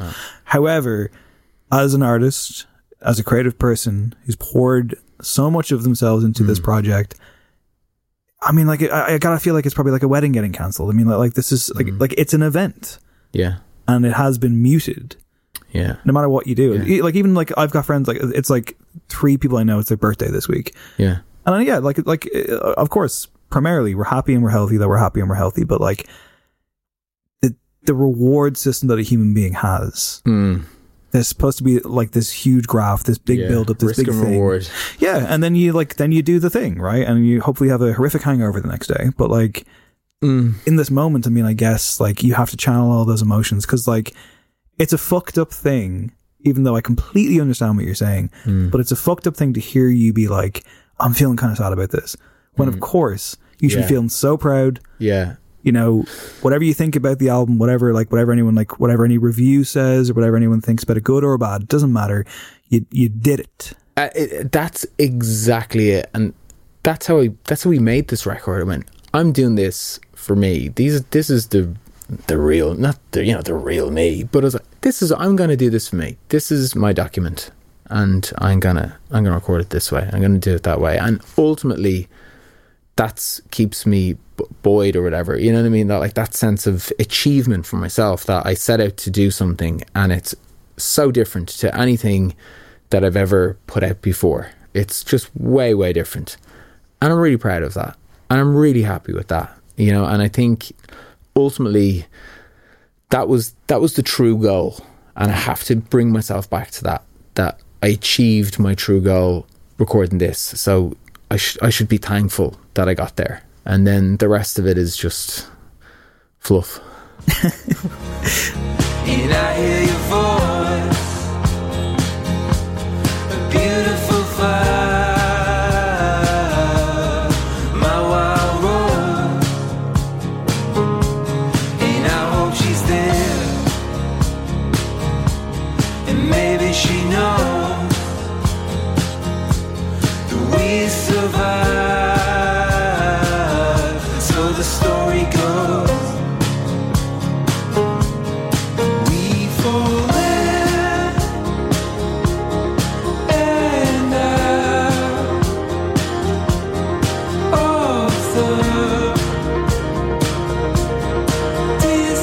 That, that, that's track number eight. It's out of the disappear, and apparently it was originally a dance club banging anthem. was, it? Actually, the original version, Ra- Rachel and uh, Palomine missed the the first version of it because it was like a hard, like bam bam kind of synth going on at the start. We could anyway, we couldn't make it work.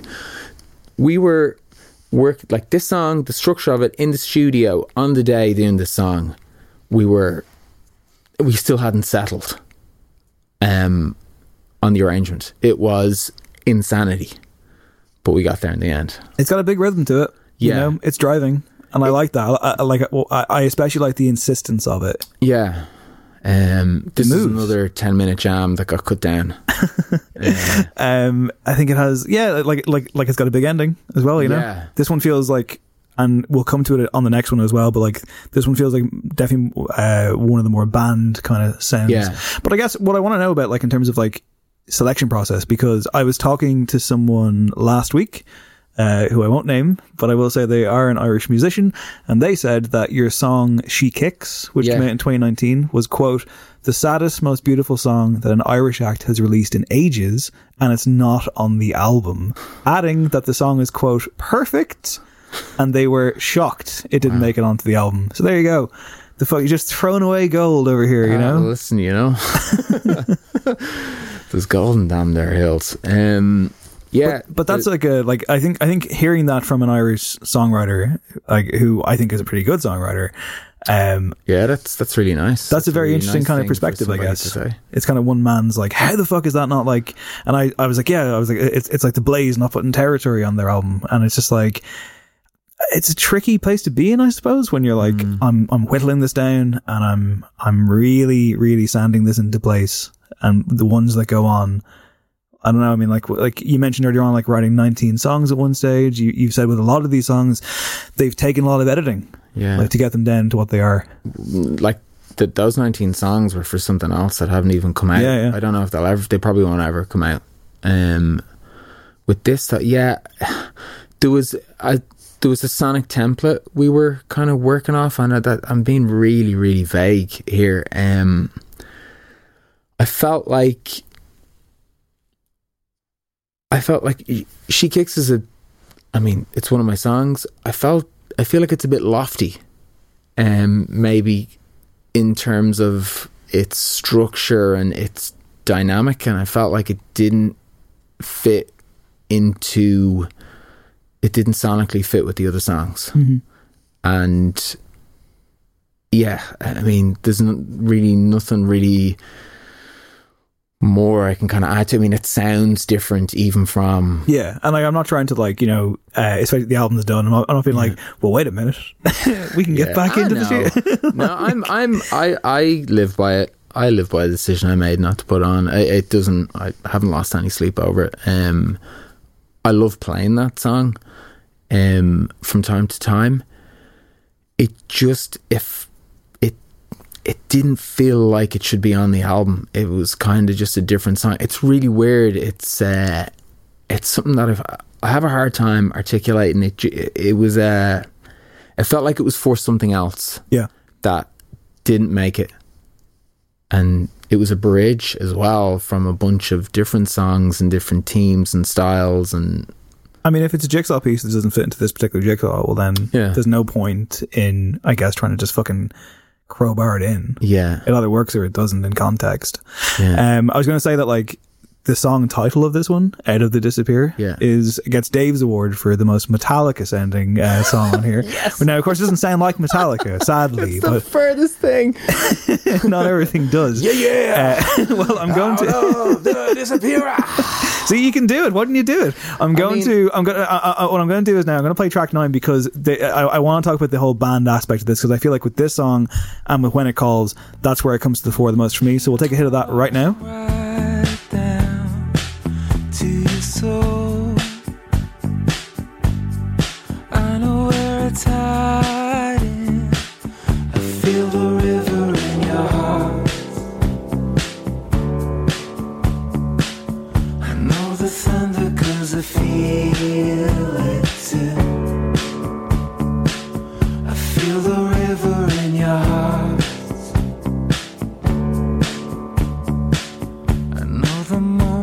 That track is when it calls. It's the penultimate track on this album, and like I say, the last song, "Out of the Disappear," uh, I'm not going to do the Metallica thing again.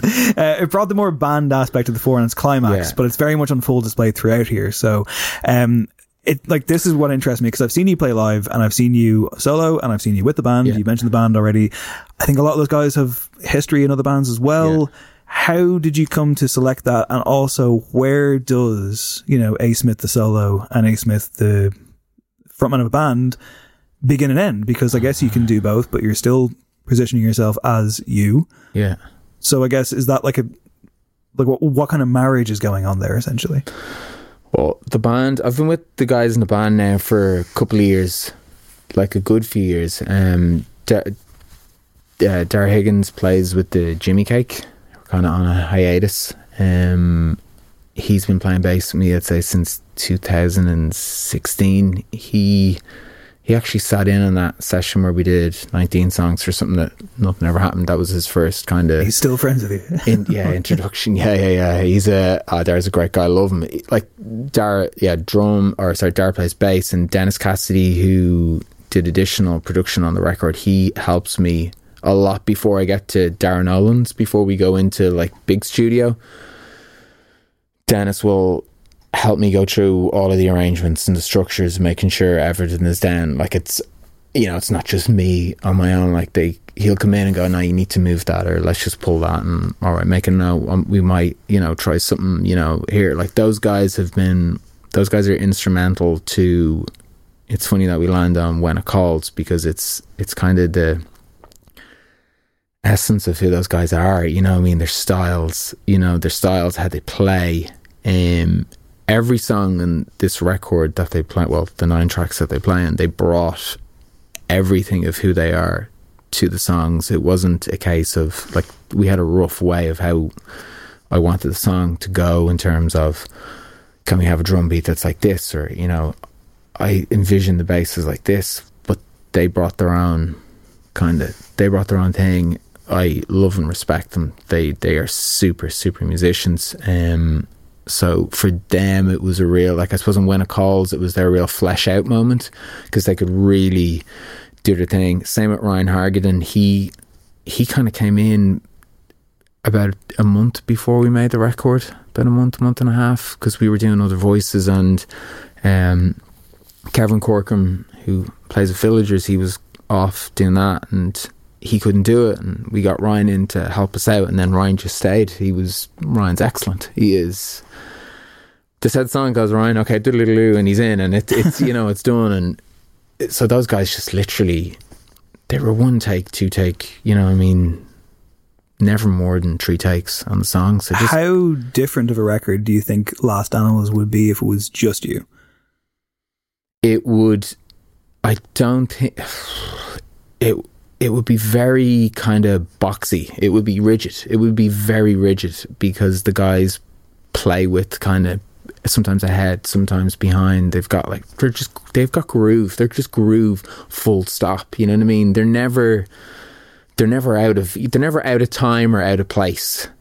And if you listen to the demos that I construct, it, they're good demos. Like they're really really good and they pass.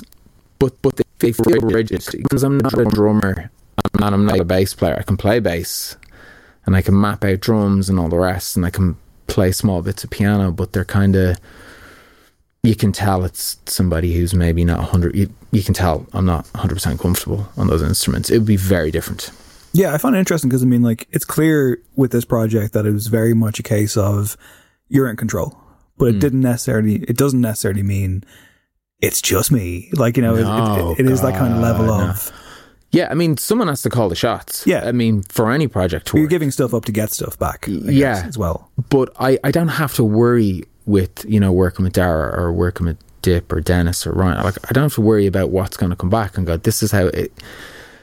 You just, I mean, I've I've been just pointing out. I've been playing in bands with Dennis Cassidy since I've been maybe 13, 14 years of age, 15. So I've known him all my life. So we know each other really well. Musically, we've played with each other for so long. He knows what makes me tick, and vice versa. So it's not like you got to go and go, oh God. It's just this is how the song goes. And what way do you want it, Aaron? Okay, why don't we try it like this? Oh, that works. Okay, great. And then they go away and they refine. Like it's funny. Like Dennis will turn up and he's got all his drums written out on you know his manuscript paper, and he's got all the music and it's noted out. It's like super pro stuff. Same with Dip. He has everything written out, you know, all the breaks, all the bits, and he's constantly like to go back a song out of the disappear. That was something that when we were recording it, we were still unsure about how it should groove. We were having trouble trying to get it to like swing properly. Dennis was Dennis mixed the drums up on the day, like what we practiced and rehearsed didn't make the record, and he played it exactly like everything was considered, even the changes he was making. He was he'd come away and he'd go back to his manuscript, and it was like he was solving an equation or something, mm. you know, where there should be. Dip sat down and he gave me a version of what the bass is, and then he, I was like, I don't think that's it, and he was like, right, I'll give you this, and he gave me that, and went, that's it. That's how it went. That's how they roll. Vocally on this one, it kind of feels like a particularly, I guess, like maybe enjoyable is too basic a word, but like there's times on here where it sounds almost like you're engaging in like a self duet or something. There's there's a very nice dovetail, which I like. I, I think it's a it's a good kind of exercise for you in that way. I, I, I think you sound quite free on this one. Yeah, Maybe that's because of the guys in the background being able to just kind of hold it, but like. I don't know, like, like like there was a, point here where the vocals like pretty much soared, I was like, yeah, Yeah. There's a lot less in this track. Like uh, the, the arrangement is really sparse. Like you know what I mean. It's a kick. It's like a drum. It's a drums and bass and vocals for like the first half of the song. You know, a bit of piano comes in and the synth pulls out, and even the bass just sucks straight back in. So there's a lot of there's so much room to get the vocal really right. Um, and some songs lend themselves to that. And I think it was it was freeing. It was it just felt really free when we were recording it. It was easy to it was easier for me to sing and do, I guess. Maybe it's because yeah, probably the guys. All right, we got one track left. The- Waking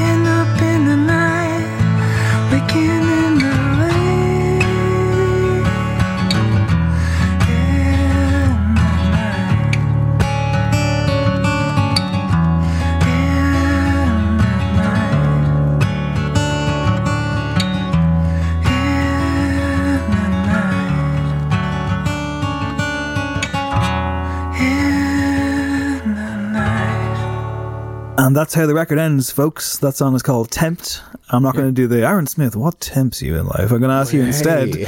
um, you said to me there that this was essentially like a one take live moment. It does. It sounds like physically sounds different. Of like the vocal production, uh, it's got a, a more unique presence I think than anything else on the album. Like it sounds very clearly geared towards that kind of sense of sense of place, really. I guess. But Yeah. uh, in terms of the recording, it was kind of one and done, right? It was one and done. It was that's the only. It was recorded live.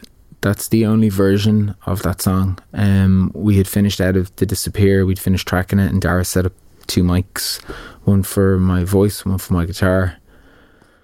He said, "Let's roll. Let's do it." And I kind of started, and I stopped maybe after about three or four seconds, and then I went and did it in one take, and we listened back, and we went, "That's it. Let's move on." That was it. Just Wow. one one go. No, no second chances. N- No second chances. No second guessing. We just like that. That's all we did. Like that was it. But going into this record, I knew every single song inside out. Like you, you have to Yeah. because you're up against a you're up against the clock. You know, you got you have to kind of have to have your act together. Um, but with that one, yeah, it kind of and that was the last song written for the record. It feels like, like like it feels like a very natural closer. It does feel like the spotlight fading. It does feel Yeah. like you're the only guy there on the stage, and the light is dimming as you're doing it. Yeah. and it works in that regard. I wanted to ask. I mean, with regards to setting out to make this the entire record, Mm.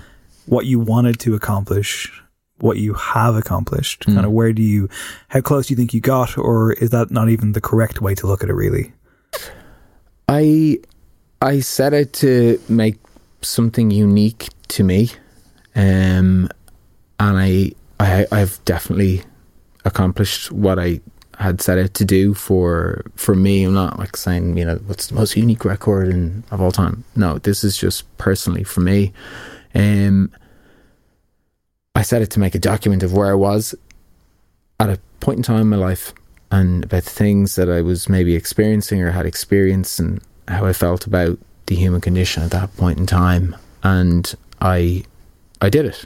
I did it the way I wanted to do it. Um and I yeah, I'm yeah, that's it. I guess I I guess like it's this is the part where I say congratulations. oh, thank Um, you. I mean, it's a strange place, especially when you speak to a musician about their work, which is like, this is what we're focusing on. Mm. But obviously, so much time has passed between Yeah. Coming out of the studio and it where it is now, where the world is now. You are still writing. Yeah. Like, I can't imagine that that has ceased too much. So, No, I'm still writing away, still working away. what is it like for you now in this moment, releasing this album while also being pretty far down the line in terms of life experience now versus when it was made. Yeah, I, I think Nilo had that issue as well. Like when we talked to him, like like he had songs that were out for a long time, mm, and he'd moved past, like he'd mentally moved past them. But obviously, it in no way diminishes his feeling on what he accomplished. But like it's, mm, I guess you're always moving forward. Like it's your classic. You're only as good as your last thing or whatever. But like to simultaneously stand here and be like, here's this album I'm really fucking proud of in this weird moment, but also I'm still on fire. I'm still doing things. Yeah, I'm still recording away. I'm Yeah. still, I kind of, I didn't stop when we finished recording. At, I can't remember what date it was. Maybe it was the 22nd or 27th of January last year. I was in my studio the next day, just kind of coming up with ideas, kind of writing, just recording things down. Not for any great purpose. It's just what I would, what I do. That's the Uh, rhythm. Yeah. I mean, yeah, I'm still writing at the moment, just kind of cataloging and seeing how I feel about certain things and exploring different sounds. And I mean, it's great that this record's coming out. I kind of, I haven't really been thinking about the f- the future too much in terms of what's next and following up because I felt that it would do the record we made a disservice. Yeah. just how I feel personally. Um, not thinking about album number two, um, because I re I want to give Last Animals the best shot to kind of not be impeded or have any any other. I know it's getting like woo woo or whatever, but I, I I wanted to just like a duck getting into a pond and going out in the stream on its own, unencumbered by any other ducks, you know. But just let it go out and float out and do its thing before I start going right. I've got to think about how I'm going to follow this up. I just think I, want to celebrate this. Absolutely. I want to enjoy it. I want to Yeah. want the joy of putting something out, and I want to think about the record and think about all the things we accomplished and think about. I mean, I don't think could I have done anything any different. I just it is what it is. It's how I made it. I reflect back and Neil Young, we went in like be great and be gone. I'm not saying oh it's great, but you go in and you do the be as great as you can be, and then just you know move on to the next thing. But I want to just I want to I want to experience this before it's gone because it's going to go soon. It's going to be released, and then that'll be it. Then the last animals period will be consigned to I don't know a moment in time, and I want to just hang on to a moment because I think humans have a tendency of we want what's next. You know what I mean? What give me? I want to experience this new thing. I want to, and I don't. I want to slow time down.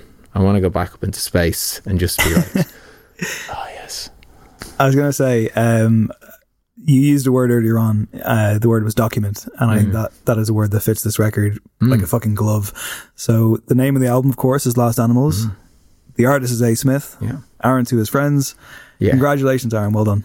Thank you very much. And thanks for talking to us about it. I really appreciate yeah, it. really appreciate it. Thank you for having me.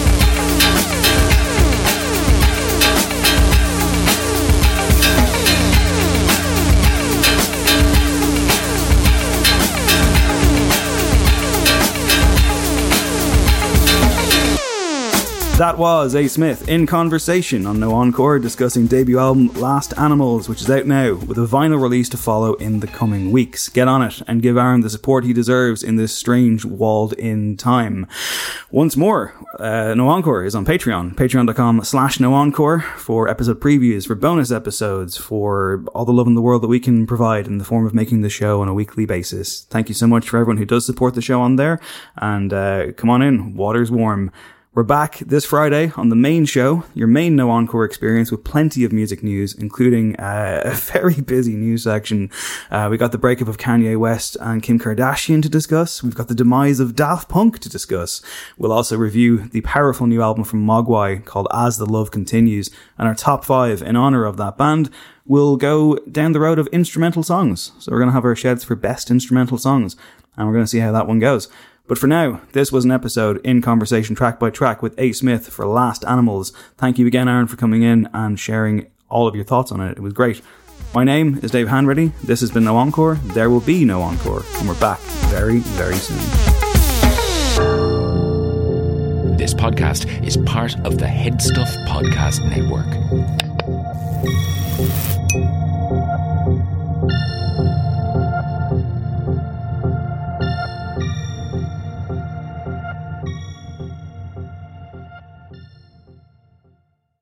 Summer vacation, here we come. Yep, I packed the craft beers I got at Total Wine. Did you remember a bathing suit? No, but I did pack a bunch of summer wines whites, roses, Zinfandels. Wondrous selection, helpful guides, ridiculously low prices, Total Wine and more.